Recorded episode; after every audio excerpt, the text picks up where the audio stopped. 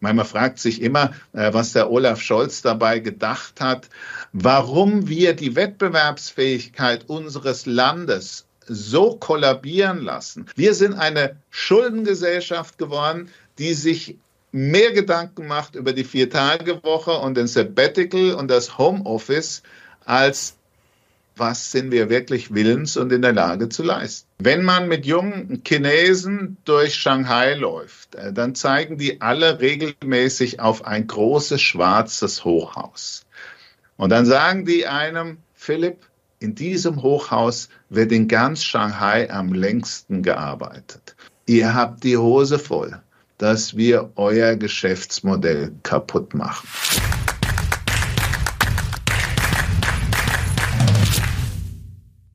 Servus Leute und herzlich willkommen in einem brandneuen Video auf meinem Kanal. Mein Name ist Mario Lochner und ich bin heute zurück mit einem sehr spannenden Gast. Er ist Kapitalmarktstratege bei Flossbach von Storch. Herzlich willkommen, Philipp Vorndran. Hallo, grüße Herr Lochner. Und bevor wir loslegen, Leute, wenn ihr solche Gäste feiert, solche Hochkarätigen wie Philipp Vorndran, dann unbedingt den Kanal abonnieren, um nichts mehr zu verpassen. Herr Vorndran, starten wir gleich mal durch mit einem Thema, das die Anleger umtreibt, schon seit Wochen. China. Sie waren früher ja sehr oft, dann gab es eine Unterbrechung, habe ich mitbekommen, von 6 Jahren, auch durch Covid. Jetzt waren Sie aber vor kurzem wieder in China vor Ort. Was hat Sie denn bei Ihrem Besuch am meisten überrascht?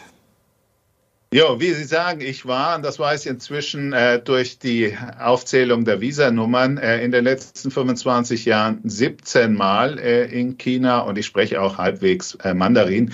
Es hat mich geschockt. Und zwar zwei Komponenten. Die eine Komponente ist, wie chinesisch das Land wieder geworden ist und das andere, wie grün es geworden ist. Also an sich der eine Schock sehr positiv, weil man realisiert, in China wird das Thema Klimawandel und Umweltschutz wirklich ernst genommen und umgesetzt. Das andere geschockt im Negativen, weil es ist heute für jemand, der nach China reist, sehr schwierig, sich dort verständlich zu machen, wenn man nicht in der Lage ist, China und Chinesisch zu sprechen. Und man merkt eben, es ist ein Nationalstolz vorhanden, den man so nicht beobachten konnte vor 10 oder 15 Jahren. Da war das Ziel immer so zu werden wie der Westen, war das Ziel immer Produkte aus dem Westen zu besitzen, möglichst Englisch sprechen zu können. Da war der Dollar mindestens so attraktiv wie der Renminbi. Heute ist alles fokussiert auf das Inland. Das kommt vielleicht in einer Antwort eines 27-jährigen Kameramanns am besten zum Ausdruck. Ich habe ihn gefragt, warst du denn schon mal im Ausland? Da hat er gesagt, ja, insgesamt 3 Mal, aber nur innerhalb Chinas. Er war in Hongkong, er war in Macau und er war in Taiwan. Da kann er mit seinem Chinesisch überall agieren und kommt über die Runden. Und dass das China ist, das bestreitet ohnehin in der Volksrepublik keiner.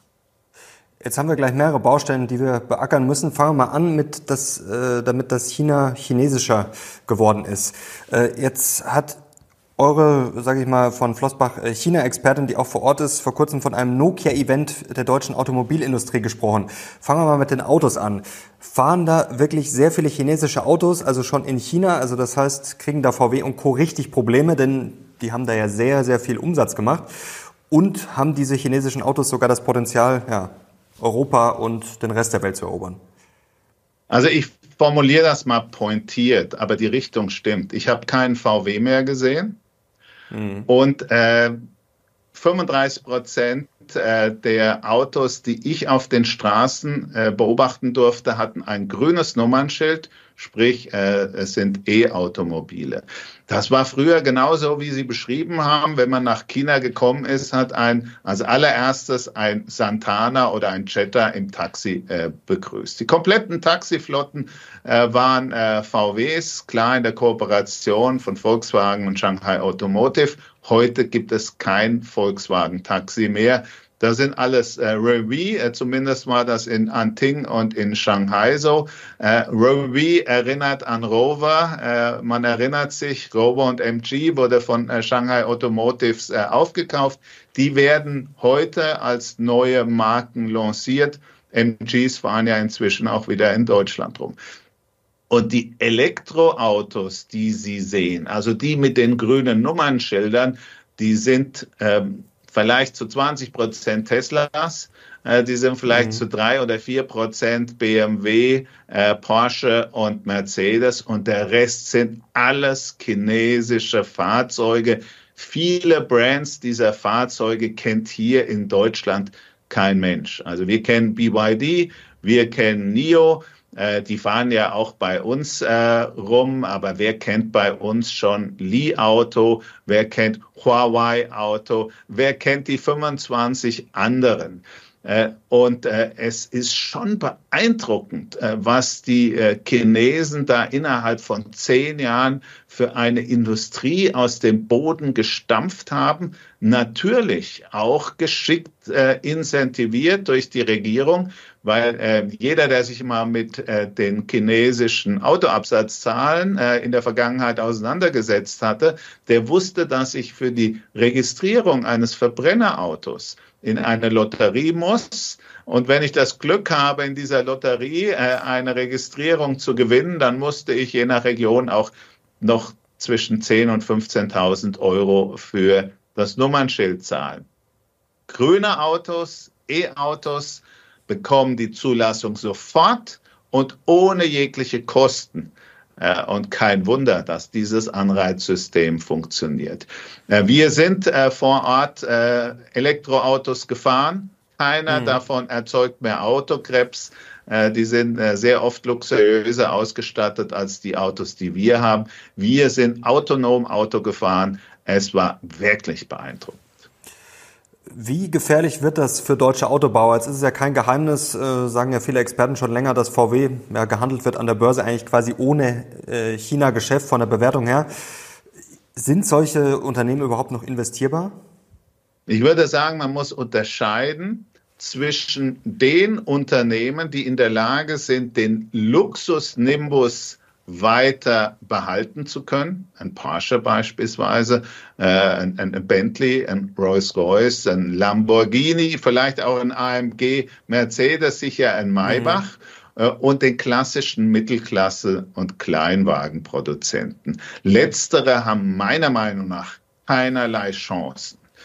Und das wird auch so ein bisschen belegt durch die Maßnahmen, die Kommissionspräsidentin von der Leyen unlängst angekündigt hat, Antisubventionsmaßnahmen gegen chinesische Automobilbauer. Hier brennt die Hütte und auch Frankreich fängt an, nur für heimische Autos Zuschüsse zu zahlen. Das zeigt, wo das Problem ist. Ich bin weiter davon überzeugt, dass es ähnlich wie bei der Louis Vuitton-Tasche, wie bei der Rolex-Uhr, auch für viele Chinesen, die extrem viel Geld haben, interessant ist, ein Luxusauto zu erwerben. Und da sind sicher auch unsere 3 Produzenten Mercedes, BMW, und der VW-Konzern mit Porsche und möglicherweise auch Audi besser aufgestellt als viele andere Automobilhersteller auf der Welt. Aber es ist klar, bei ihnen werden die Umsatzzahlen, zumindest die Stückumsatzzahlen, auch zurückgehen. Sie müssen die Marge und den Cashflow eben im Luxussegment verdienen. Ein Risiko. Es darf keinen Russland-Effekt geben. Stellen Sie sich einfach mal vor, Louis Vuitton wäre ein russischer Produzent. Die Absatzzahlen in Deutschland wären garantiert kollabiert. Wenn der Westen in China durch politische Maßnahmen, und darüber sprechen wir gleich sicher noch, einen Nimbus bekommt, der vergleichbar ist mit Russland hier in Deutschland, dann könnten sich chinesische Bürgerinnen und Bürger dafür entscheiden, eben auf die westlichen Produkte zu verzichten, weil der Image-Schaden im Inland größer ist als der bislang existierende Imagegewinn.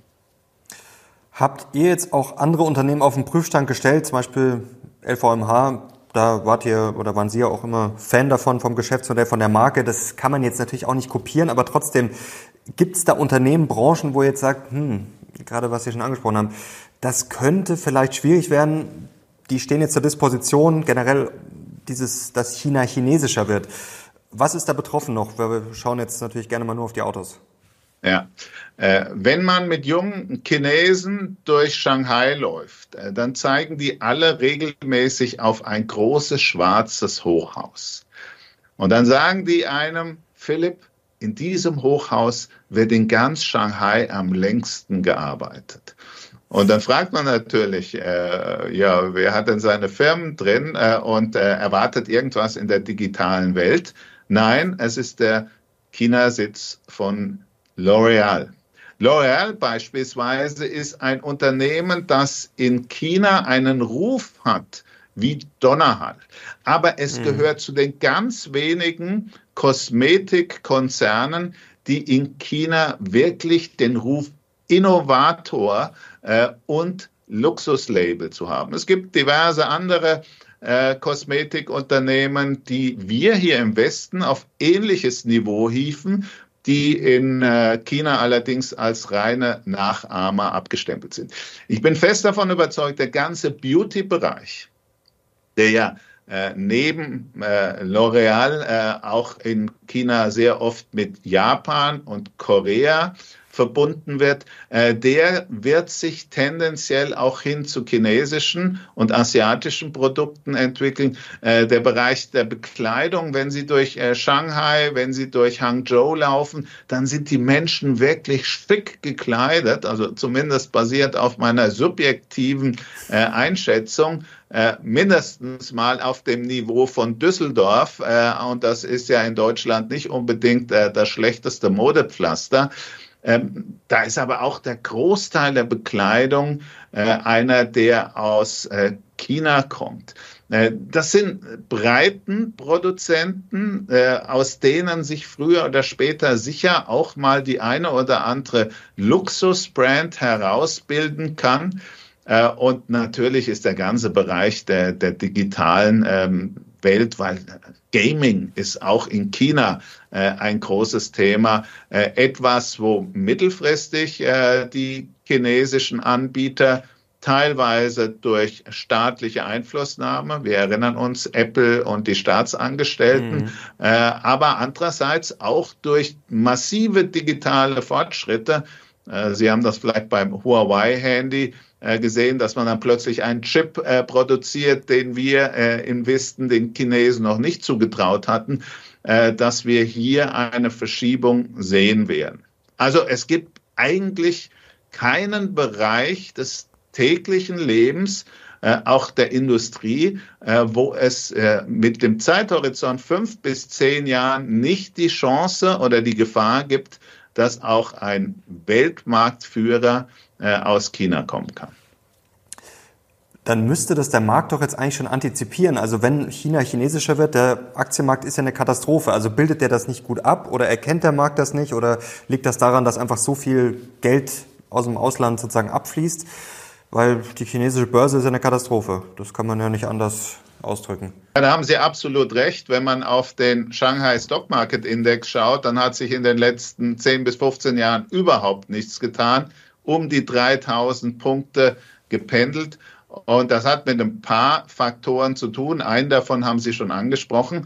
Der Index repräsentiert halt die Dynamik der chinesischen Volkswirtschaft nur sehr schlecht. Aber natürlich ist das Problem der Rechtssicherheit eines, das weiter bestehen bleibt. Wir haben schon oft über die Probleme von Jack und Pony Ma gesprochen.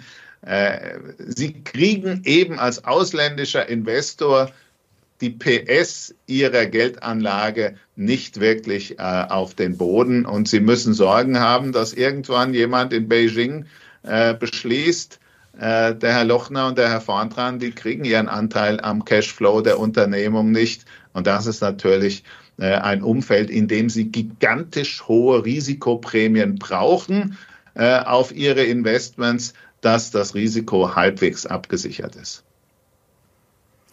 Wollen wir China vielleicht gegen Ende noch vertiefen mit BRICS und Co. Noch eine Frage. Das klang jetzt alles sehr positiv bis auf die Risiken. Jetzt muss man ja sagen, China hat ja auch ordentlich Probleme. Jetzt wird das vielleicht in der westlichen Berichterstattung vielleicht ein bisschen negativ übertrieben, aber trotzdem, das Demografieproblem ist ja Wahnsinn. Also die Schätzungen bis zum Ende des Jahrhunderts, das ist ja Wahnsinn, wie viel, um wie viel die Bevölkerung schrumpfen soll. Immobilienkrise, Schattenbanken, also Taiwan haben wir noch gar nicht drüber gesprochen, können wir vielleicht auch noch gleich drüber sprechen. Also China, ja, Wachstumsprognosen von Bloomberg gehen langfristig so nach unten. Also China hat doch auch wahnsinnige Probleme, oder?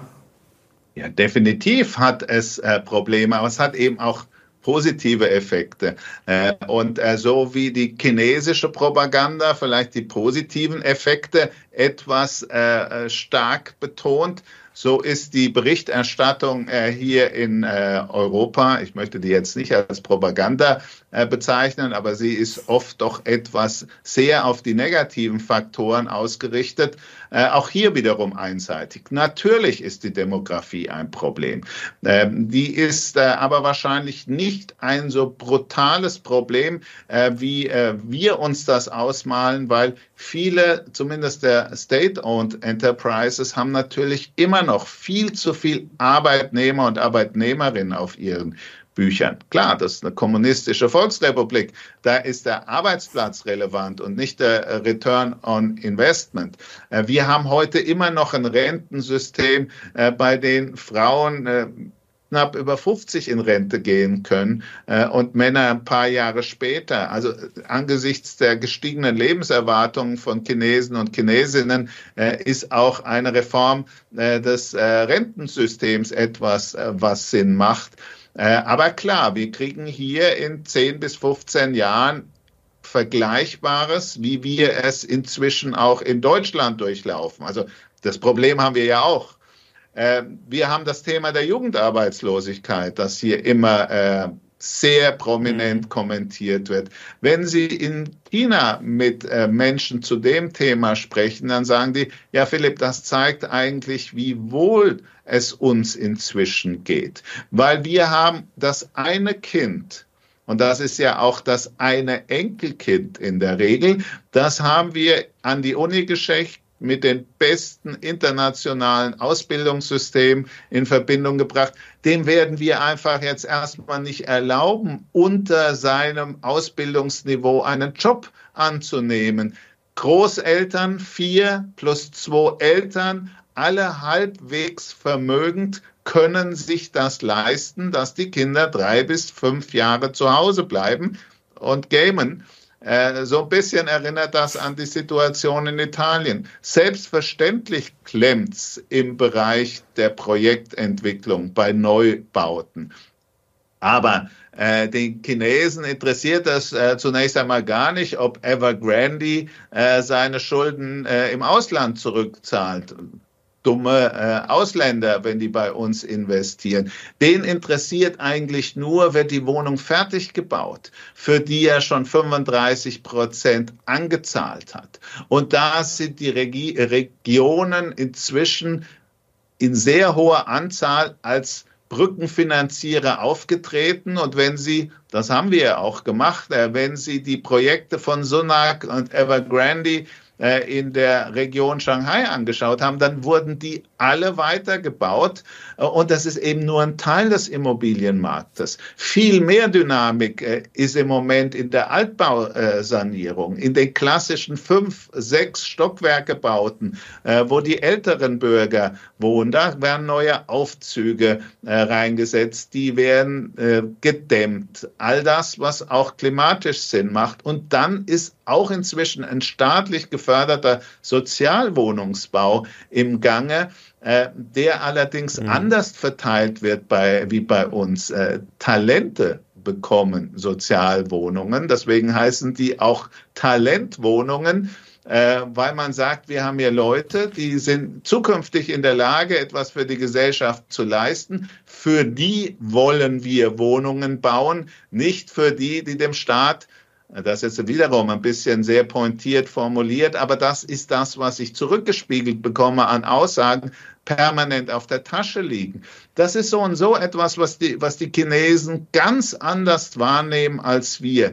Der Leistungsgedanke ist dort durchaus noch verwurzelt und deswegen haben die auch relativ wenig Probleme mit der Kameraüberwachung und dem Social Scoring, was für uns Deutsche ja völlig unvorstellbar ist. Sie brauchen eigentlich keine Polizei mehr in China, weil es geht keiner mehr bei Rot über die Ampel, zumindest kein Chinese. Die sagen, ich werde dafür belohnt, dass ich meine Rechnungen sofort zahle, dass ich nicht laut hupe in den inneren Ringen, wo es verboten ist, dass ich meine Steuern zahle, dass ich einen guten Arbeitsplatz habe und dann bekomme ich den richtigen Kindergartenplatz. Also Social Scoring wird von den meisten Chinesen als etwas wirklich Positives wahrgenommen. Das kann sich in Deutschland kein Mensch vorstellen. Sehr spannende Einblicke. Jetzt ist das Social Scoring sicherlich auch interessant und hat Vorteile, aber würden Sie das wirklich wollen? Also das ist ja schon eine Überwachung gläserner Bürger, wie man das nennen will. Es ist ja nicht so, dass bei uns der Staat nicht auch einiges weiß. Das muss man natürlich auch dazu sagen. Ja, also es hat für einen Deutschen natürlich immer den Nachgeschmack von Stasi und von Gestapo. Und deswegen ist das für uns in Deutschland ein absolutes No-Go.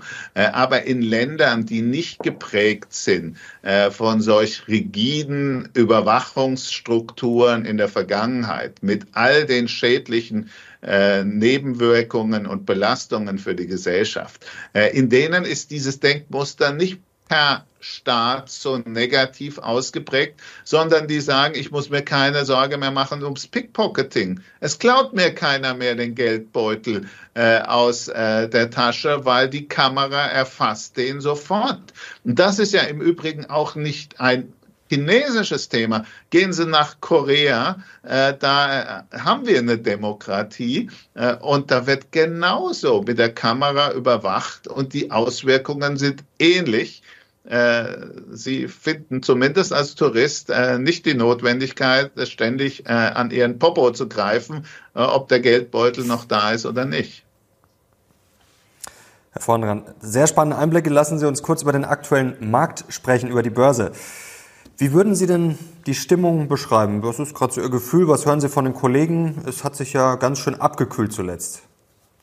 Ja, sagen wir mal so, die Entwicklung in den letzten 4 Wochen spiegelt wahrscheinlich viel besser die breite Stimmung der Kollegen und Mitbewerber wider, als das, was wir seit Jahresbeginn gesehen haben. Wenn Sie sich Anfang des Jahres, so im Januar oder im Dezember, die Prognosen, die Jahresberichte angeschaut haben, dann waren die doch eigentlich global in der Breite sehr zurückhaltend, um es mal diplomatisch zu formulieren.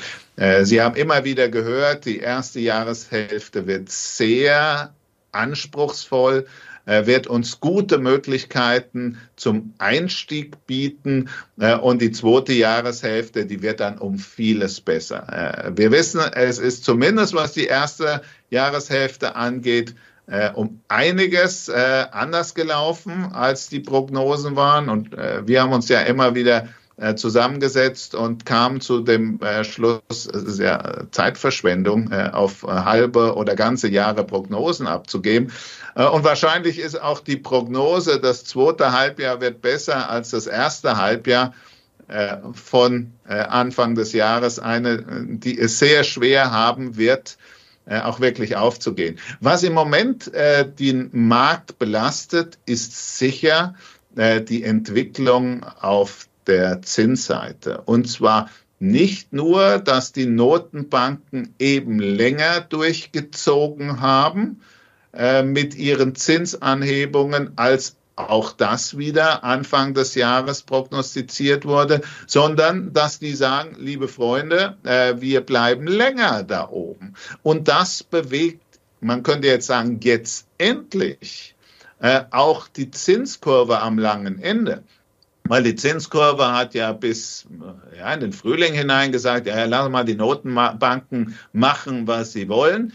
Die heben jetzt mal die Zinsen ein bisschen an, dann kommt die große Rezession, dann ist der Zinsanhebungszyklus schnell wieder durch und vielleicht haben wir sogar im vierten Quartal 2023 wieder die erste Zinssenkung. Da brauche ich mit den langen Bunds gar nicht so weit nach oben ziehen. Ja, Pfeifedeckel, also die US-Treasuries, 10-Jährige, inzwischen 4,5 und ein Schnaps drüber. Und selbst die träge Bundesanleihe hat es inzwischen im 10-jährigen Bereich auf 2,7 geschafft. Und ich würde sagen, da ist noch ein bisschen Platz nach oben. Das ist die große Bewegung, die inverse Zinskurve oder zumindest teilinverse Zinskurve, die wir haben, dass die sich normalisiert und eben nicht, wie es viele erwartet haben, dadurch, dass der kurze Bereich deutlich zurückkommt, sondern dass der mittlere und lange Bereich langsam an Höhe gewinnt. Ein Niveau, beispielsweise in den USA, wo man jetzt dann durchaus auch darüber nachdenken kann, etwas an langlaufenden Bonds langsam zuzumischen, was ja bisher angesichts der inversen Zinskurve nicht besonders smart war. Wäre dann attraktiv, natürlich, weil man die Zinsen kassiert und weil man auch abgesichert wäre in gewisser Form für eine Rezession. Also falls es schief geht, falls die Zinsen runter müssen, dann hätte man Kursgewinne und Co. Also das wäre dann sozusagen so eine Win-Win-Situation so ein bisschen. Ja, und wenn Sie zum Beispiel in die USA schauen, dann haben Sie auch eine Inflation von 3 bis 4% über die nächsten 10 Jahre durch den Coupon abgedeckt.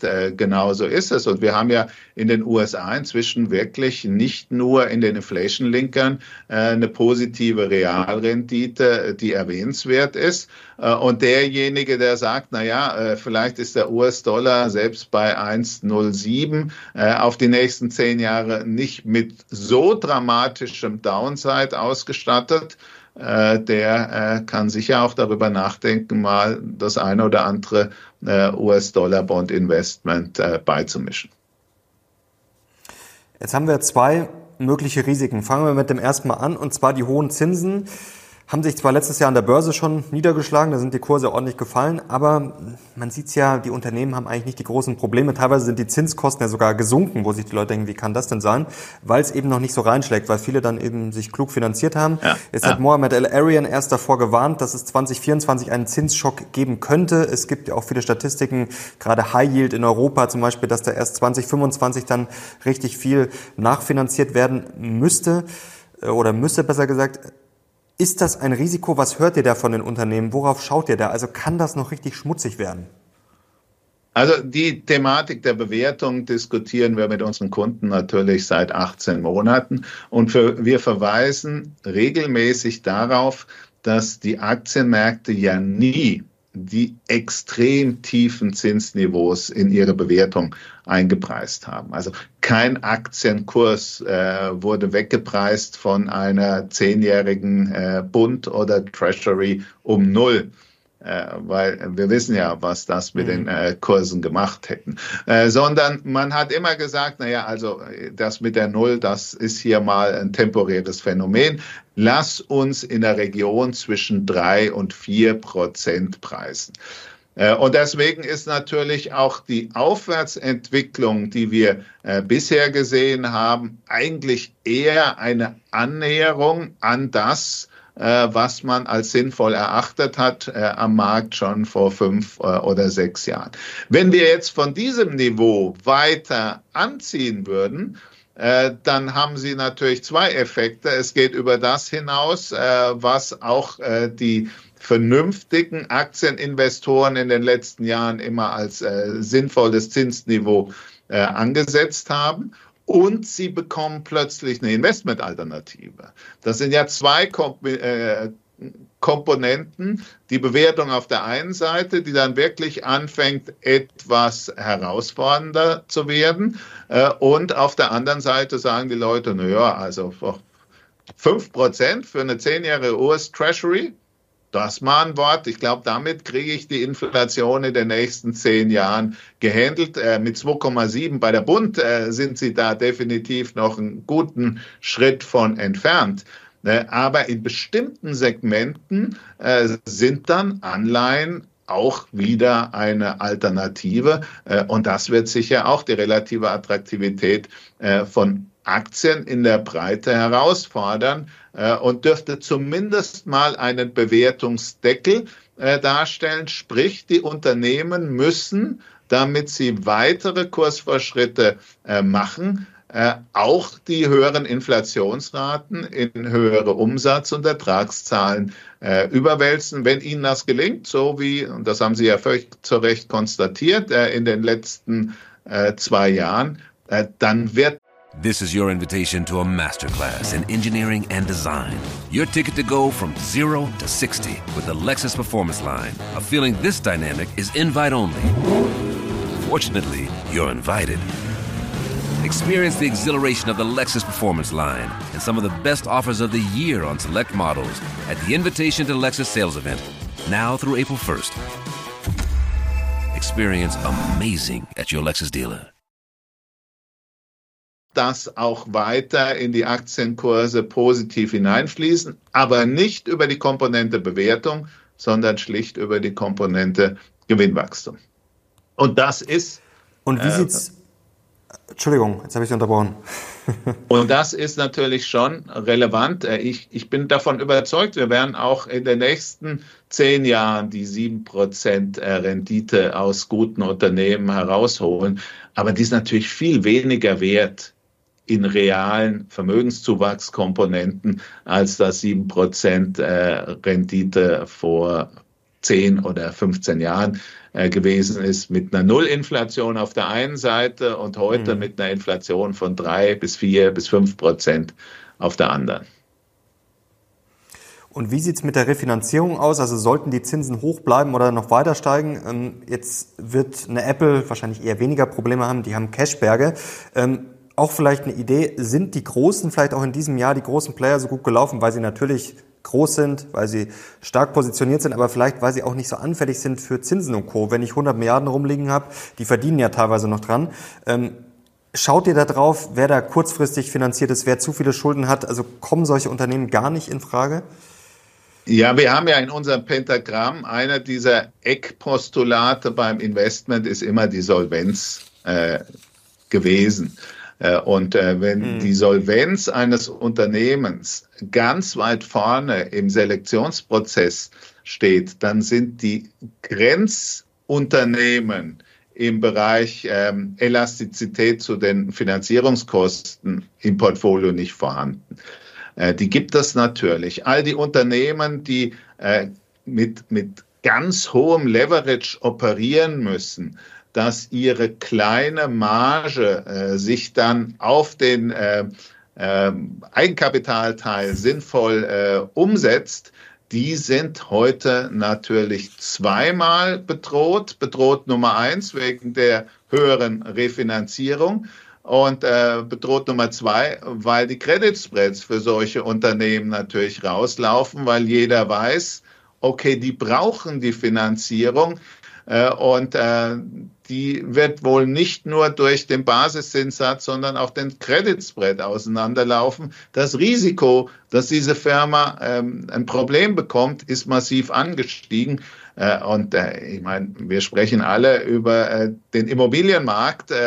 Einer der Gründe, warum der Immobilienmarkt auch in Deutschland quasi zum Stillstand gekommen ist, sind natürlich auch die dramatisch angestiegenen Refinanzierungskosten, obwohl die Immobilienunternehmen in der Breite ja auch nicht auf der Mehlsuppe dahergeschwommen sind. Sie haben versucht, so lang wie möglich sich zu refinanzieren. Ich meine, man fragt sich immer, was der Olaf Scholz dabei gedacht hat, sich bei dem quasi Nullzinsniveau nicht über 50- oder 100-jährige Staatsanleihen zu refinanzieren. Da wurde einmal mehr durch Inkompetenz unserer Politik eine sinnvolle Finanzierung unseres Staates unterlassen.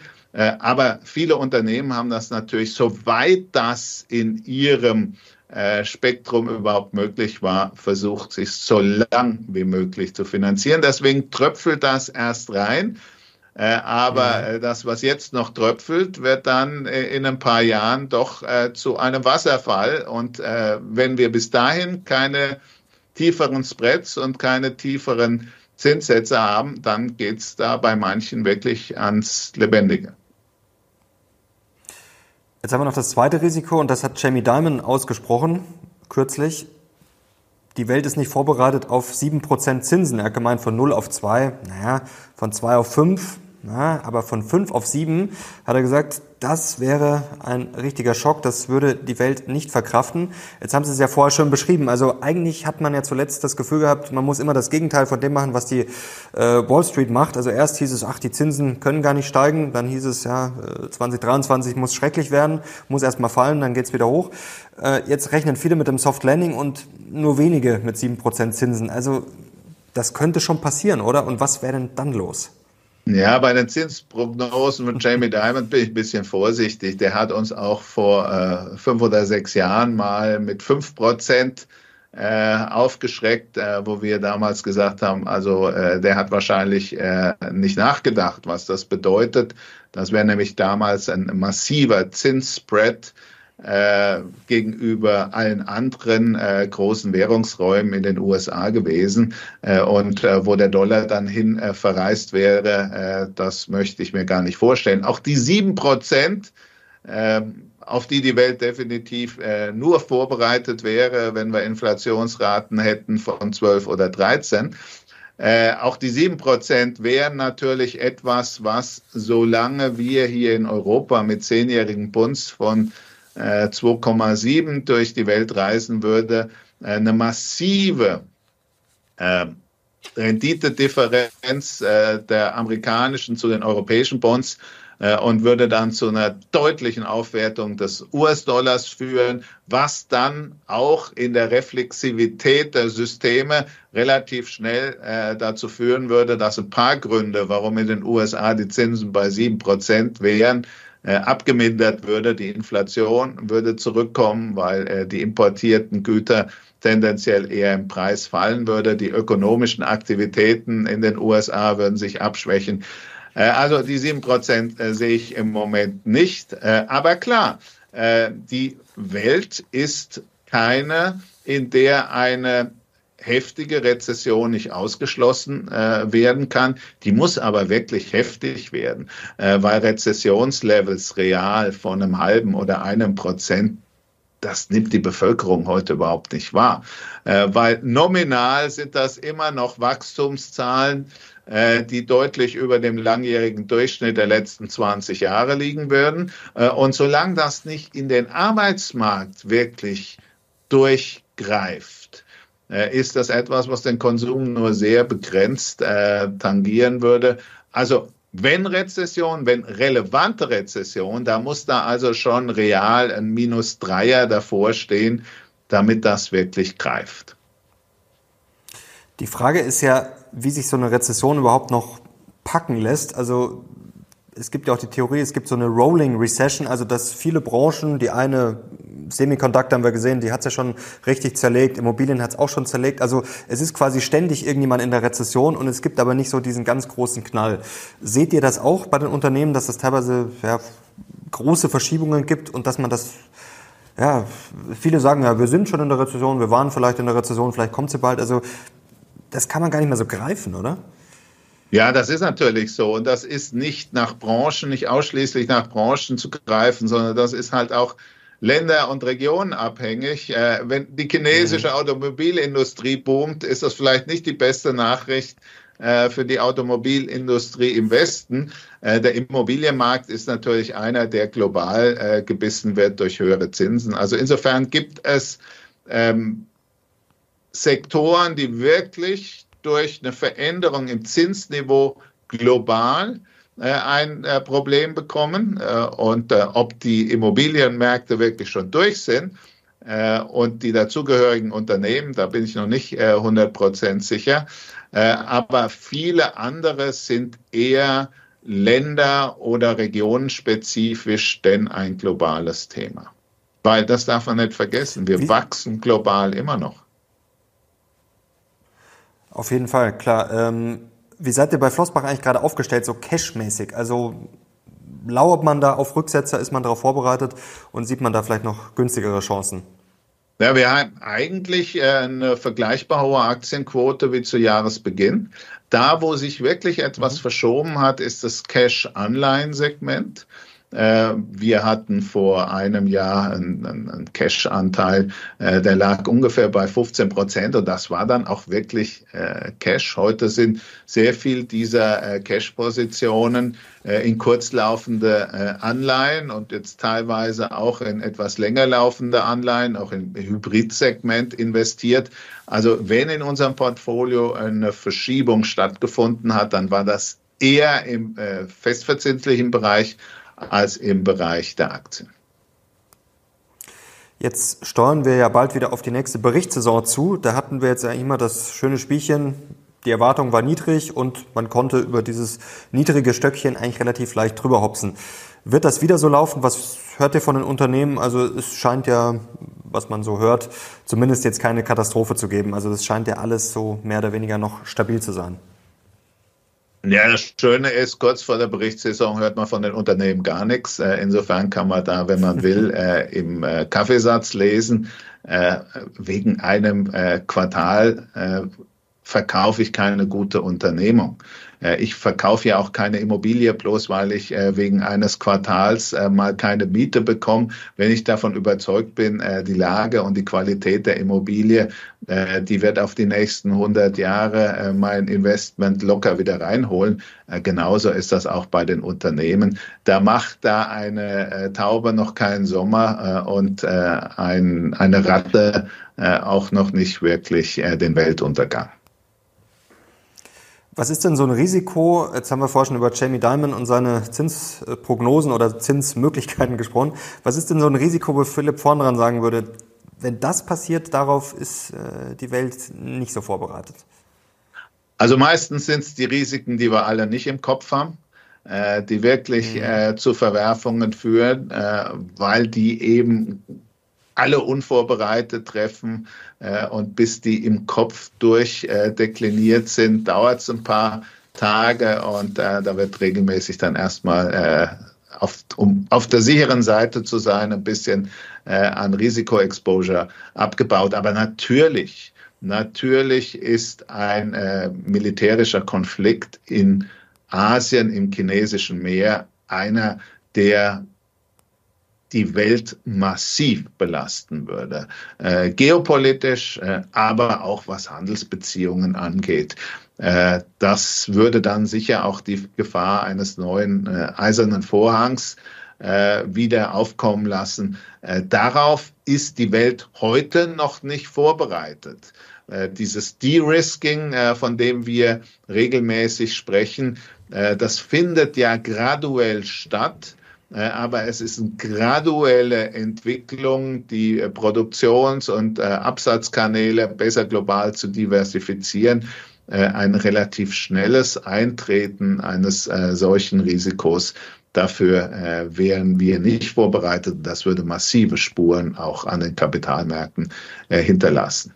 Was sicher auch in der aktuellen Situation zu einem großen Problem führen würde, wären irgendwelche massiven Erhöhungen der Erdölpreise.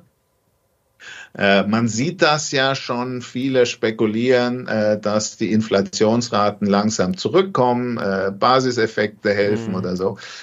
Bei den Energiepreisen zieht es schon wieder an. Wir haben zumindest im 12-Jahres-Vergleich hier negative Basiseffekte, wenn sich die Herren und Damen der OPEC, aber meistens sind das ja da Herren, auf absurde Preisgestaltung und Kapazitätsbeschränkungen einigen würden, dann hätte das sicher auch einen Impact, weil das dann die Notenbanken also zwingen würde, die Zinsen möglicherweise noch deutlich höher nach oben zu bringen. Also dann wird es vielleicht einen Zinsschock geben. Ein Schock, ja, wer Taiwan und Co., jetzt waren sie erst vor kurzem in China. Wie realistisch ist denn sowas? Also man kann ja nicht fix mit sowas rechnen und man kann sich auch nicht wirklich darauf vorbereiten, denn ja, dann müsste man ja alle Aktien verkaufen, aber das kann man ja auch nicht machen. Nee, das kann man natürlich nicht machen, vor allen Dingen, weil es wahrscheinlich anders kommt, als wir uns vorstellen und sicher mal zu einem anderen Zeitpunkt, als wir uns das vorstellen. Wenn Sie mit Chinesen darüber sprechen, kriegen Sie da natürlich keine greifbare Antwort. Da müssen Sie versuchen, durch die Hintertür so ein bisschen das Sentiment abzugreifen. Sie haben die Demografie gerade eben schon angesprochen, die Ein-Kind-Familie. Und stellen Sie sich vor, die ganze Familie ist fokussiert auf ein Kind und dieses Kind stirbt in einem militärischen Zwischenfall. Deswegen habe ich immer gefragt, wie wäre denn das, wenn dein einzelnes Kind, dein einziger Enkel oder Enkelin fallen würde? Und da haben die gesagt, das war natürlich für die ganze Familie Katastrophe, aber wir sind es unserem Staat schuldig. Und da sind wir wieder beim Thema Stolz. Die Chinesen sind wahnsinnig stolz auf die Errungenschaften in ihrem Staat und geben der Regierung schon den Credit of the doubt, dass sie weise entscheiden werden. Und selbstverständlich gehört für den Bürger der Volksrepublik Taiwan zu China. Das steht überhaupt nicht zur Diskussion. Und sie merken eben auch das Unverständnis über die Abschottungspolitik, so wird das von Ihnen wahrgenommen, des Westens gegenüber Chinas. Das ist mir so oft begegnet. Was haben wir euch getan, Philipp?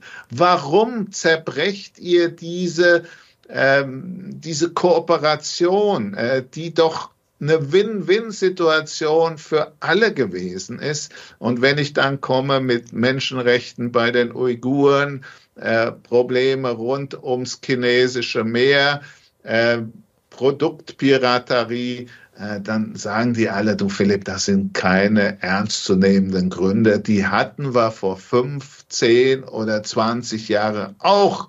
Und ihr habt euch geprügelt, um bei uns Produktionsstätten aufzumachen. Philipp, ich sag dir, warum das jetzt so ist. Ihr habt die Hose voll, dass wir euer Geschäftsmodell kaputt machen. Und das ist, ob das jetzt richtig oder falsch ist, ist völlig irrelevant. Das ist deren Meinung zu dem Thema. Und diese Meinung ist eine, die sicher von der Partei in Beijing nicht allzu intensiv bekämpft wird. Wie gehen wir denn damit um? Denn aus diesem, ja, lass uns mal so stehen, die haben die Hosen voll, da spricht ja auch schon ein, sagen wir mal, durchaus Konkurrenzkampf raus, ein Dominanzanspruch auch. Also dann ist es ja vielleicht doch richtig, ein bisschen vorsichtiger zu sein. Also wie würden Sie damit umgehen? Denn es ist ja, wir haben ja schon öfter gesprochen, Sie haben auch mal gesagt, wir sind im Endeffekt Spielball von China. Also es ist ein super wichtiger Markt, Rohstoffe und Co. brauchen wir nicht weiter erläutern. Auf der einen Seite sind wir abhängig, Spielball, auf der anderen Seite schießen wir uns, ja auch wenn wir uns abschotten, natürlich ins eigene Knie. Also gibt es da überhaupt eine Lösung, eine optimale? Ja, ich glaube, die gibt's. Daran denkt aber meiner Meinung nach in Deutschland kaum einer. Und das ist erschreckend. Wenn die Aussage der Chinesen nur einen Funken Wahrheit beinhaltet, ihr habt Angst vor uns, vor unserer Leistungsfähigkeit, dann sollten wir doch mal darüber nachdenken, warum wir überhaupt Angst haben müssen. Warum wir die Wettbewerbsfähigkeit unseres Landes so kollabieren lassen, warum in Deutschland keine Bundestagswahl mit der Frage globale Wettbewerbsfähigkeit gewonnen werden kann, warum keine deutsche Partei dieses Thema wirklich mit sich herumträgt. Wir entscheiden Wahlen über die Fragestellung Migration, Klimaschutz, soziale Wahlgeschenke für große Teile der Bevölkerung, vielleicht EU-Integration oder nicht.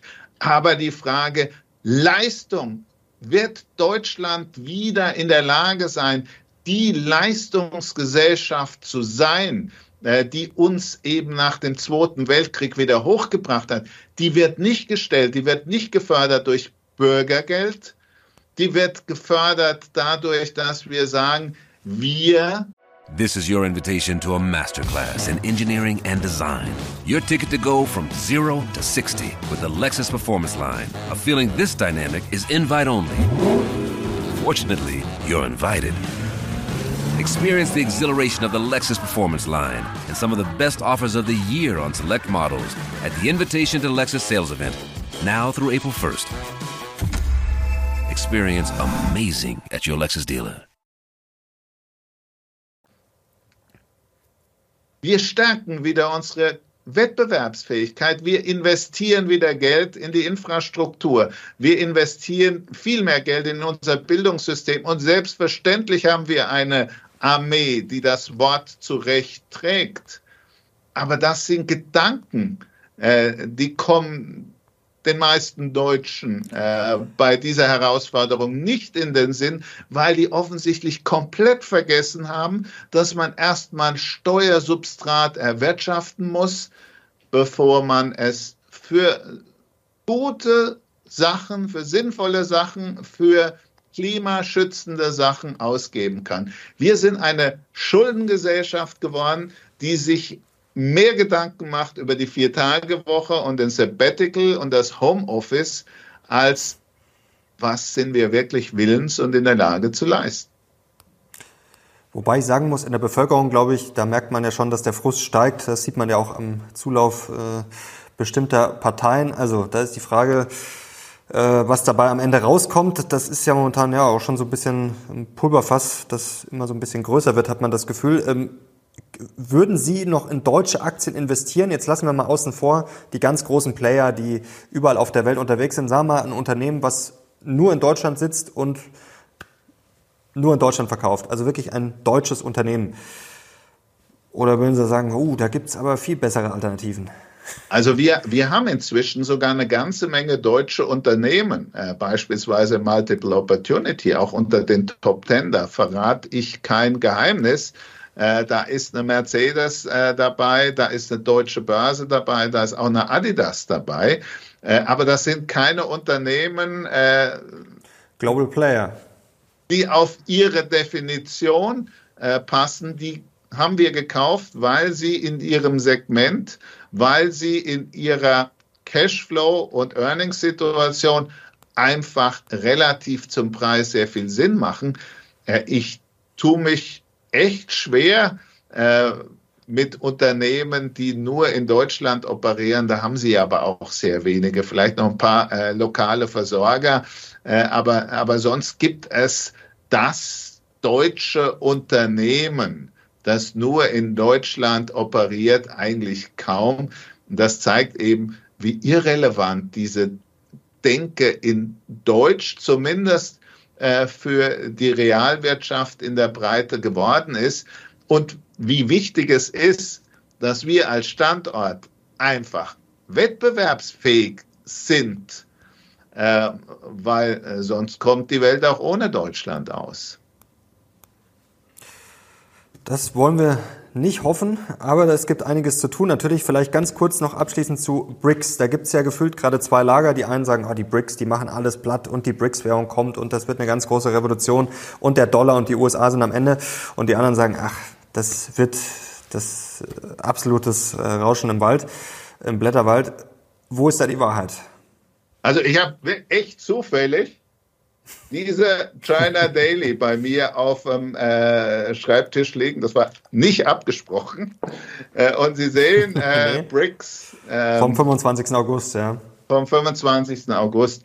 Meiner Meinung nach wird das Thema viel zu heiß gekocht. Also nicht das Thema, dass wir uns tendenziell in einer Welt befinden, in der die globale Bedeutung des Westens gegenüber dem Nicht-Westen, ich nehme jetzt einfach mal die Klischees, zurückgeht. Das ist klar, das ist auch rein demografisch nachvollziehbar.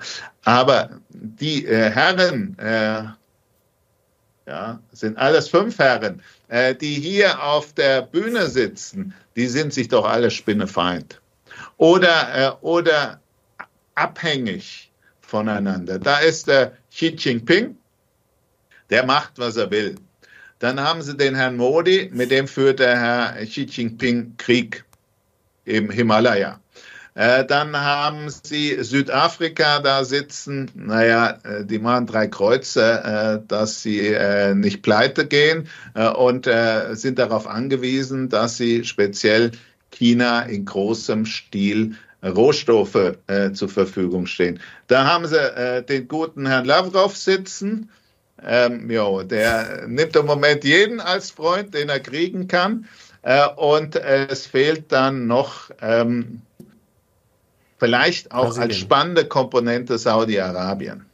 Weil das ist wahrscheinlich der einzige Player, der in diesem Zusammenhang spannend ist, weil auch diese ganze breitere BRICS-Thematik Saudi-Arabien und den Iran unter einen Hut bringt. Die waren sich noch vor ein paar Monaten Spinnefeind. Da sind dann die Chinesen gekommen und haben versucht, zu verhandeln, was sie auch halbwegs geschafft haben. Aber das ist keine homogene Gruppe. Da wird es auch keine BRICS-Währung geben. So ein hanebüchenes Zeug, wie wir mit unserem Euro unvorbereitet, ohne funktionierende Strukturen, eine Gemeinschaftswährung vor die Vereinigung Europas zu setzen, aus dem Fehler haben eine ganze Menge andere Nationen sicher gelernt. Also die Zeit der USA ist noch nicht abgelaufen. Die Zeit der USA ist so lange nicht abgelaufen, wie der unternehmerische Spirit in diesem Land nicht abgelaufen ist. Und da schauen Sie sich die großen technologischen Revolutionen der letzten 50 Jahre an. Da ist der Großteil aus den USA gekommen. Das dürfte auch in Zukunft so sein, aber es ist klar, sie werden mit China und mit Indien langfristig Wettbewerber bekommen. Einfach die Demografie. Wenn Sie 1 Milliarde Leute haben, da ist statistisch der Anzahl der Supersmarten einfach größer als bei 300 Millionen oder 80 Millionen wie bei uns. Kommen wir zum Schluss. Das Onshoring ist ja noch ein Thema, also man sieht ja nicht nur die Deutschen bewegen sich aus China raus, Vietnam boomt, auch Mexiko zum Beispiel hat profitiert. Sind das wirklich Verschiebungen? Schaut ihr da auch drauf? Sind das Chancen, wo man sagt, das sind vielleicht auch Veränderungen für die nächsten 5 oder 10 Jahre?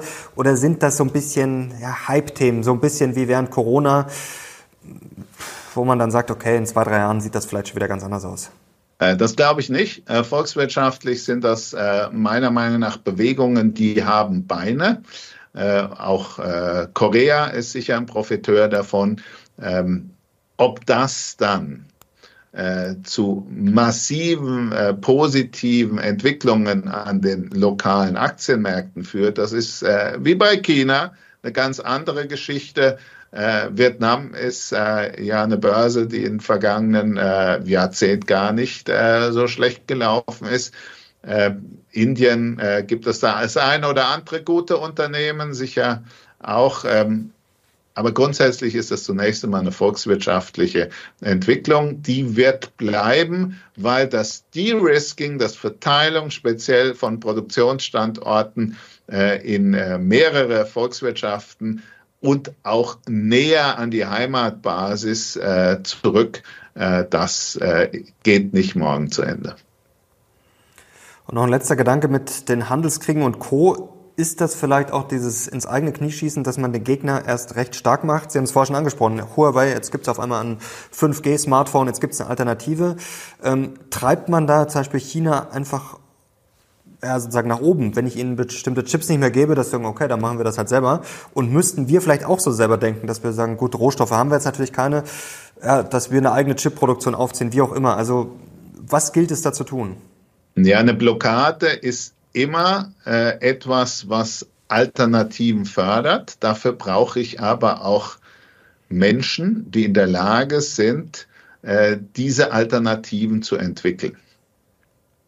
So, jetzt zeigen Sie mir mal die Masse an Elektroingenieuren, die wir in Deutschland aus dem Boden stampfen können, um eine digitale Industrie zu bilden. Zeigen Sie mir die Genehmigung für eine Chip-Produktionsstätte, die innerhalb von einem Monat durch alle Instanzen durchgejagt werden kann. Wir in Deutschland sind weder von der Personalausstattung noch von der Trägheit unserer Bürokratie heute dafür geeignet, genau das zu machen, was die Chinesen heute machen. Das könnten wir Deutsche alles. Wir müssten bloß unser komplettes System, in dem wir uns im Moment hineinbewegen, immer mehr Staat, immer mehr und höhere Teile der Bevölkerung, die für die Verwaltung arbeiten. Definitiv keine Elitenförderung. Das müssten wir auf den Kopf stellen. Wahrscheinlich braucht es dafür halt eine Krise, um zu merken, ja, unser System ist gut für das Abarbeiten eines sehr substanzstarken Landes, aber nicht für den globalen Wettbewerb. Und wie gesagt, das ist jetzt meine Meinung. Vielleicht gibt es in Deutschland viele, die sagen, an dem globalen Wettbewerb wollen wir ja gar nicht mehr teilhaben. Das ist doch perfekt, was im Moment stattfindet. Null Wachstum, wir konzentrieren uns darauf, unseren CO2-Fußabdruck so gering wie möglich zu machen. Wenn nichts vorwärts geht, dann ist der vielleicht auch etwas überschaubar größer. Aber die Idee in Deutschland müsste doch eigentlich sein, wir haben die klügsten Köpfe, wir haben die innovativsten Ideen und aus diesen innovativen Ideen fördern wir die Zukunftstechnologien, die es schaffen, das Klima auf der Welt halbwegs akzeptabel zu halten. Da müssten unsere Anreizsysteme hin und ein kluger Digitalingenieur, Elektroingenieur aus Indien, der zu uns kommen soll und der sich sicher fragt, warum soll ich nach Deutschland? Die sprechen ja kein Englisch, da gehe ich doch lieber nach Amerika. Wenn wir sagen, du bist für unsere Wirtschaft so relevant, du bist für den Klimaschutz so relevant, du zahlst 10 Jahre lang den halben Steuersatz. Wenn wir solche Ideen anfangen zu diskutieren und umzusetzen, dann sind wir auf dem richtigen Weg. Aber da sehe ich leider im Moment hinten und vorne keinen, der den Mut hat, an solche Themen ranzugehen. Herr Vorndran, aber wir geben nicht auf, genau deswegen machen wir das Ganze hier. Leute, wenn euch das überzeugt, schon mal herzlichen Dank für den Klartext, auch gerne das Video teilen für neue Ideen, neue Diskussionsgrundlagen, denn ich glaube, das haben wir dringend nötig. Ja, wir halten fest, Deutschland zu träge, die Chinesen sagen, wir haben die Hosen voll und ein Nokia-Moment für die Autos, die es jetzt vielleicht nicht im Luxussegment unbedingt so leicht haben. Herr Vorndran, herzlichen Dank für den Klartext. Gern geschehen, bis zum nächsten Mal. Bis zum nächsten Mal. Wenn ihr Herrn Vorndran wieder sehen wollt, gerne Daumen hoch, wenn euch das Video gefallen hat und natürlich Kanal abonnieren, um nichts mehr zu verpassen. Danke Ihnen, danke euch. Wir sind jetzt raus. Bis zum nächsten Mal. Ciao.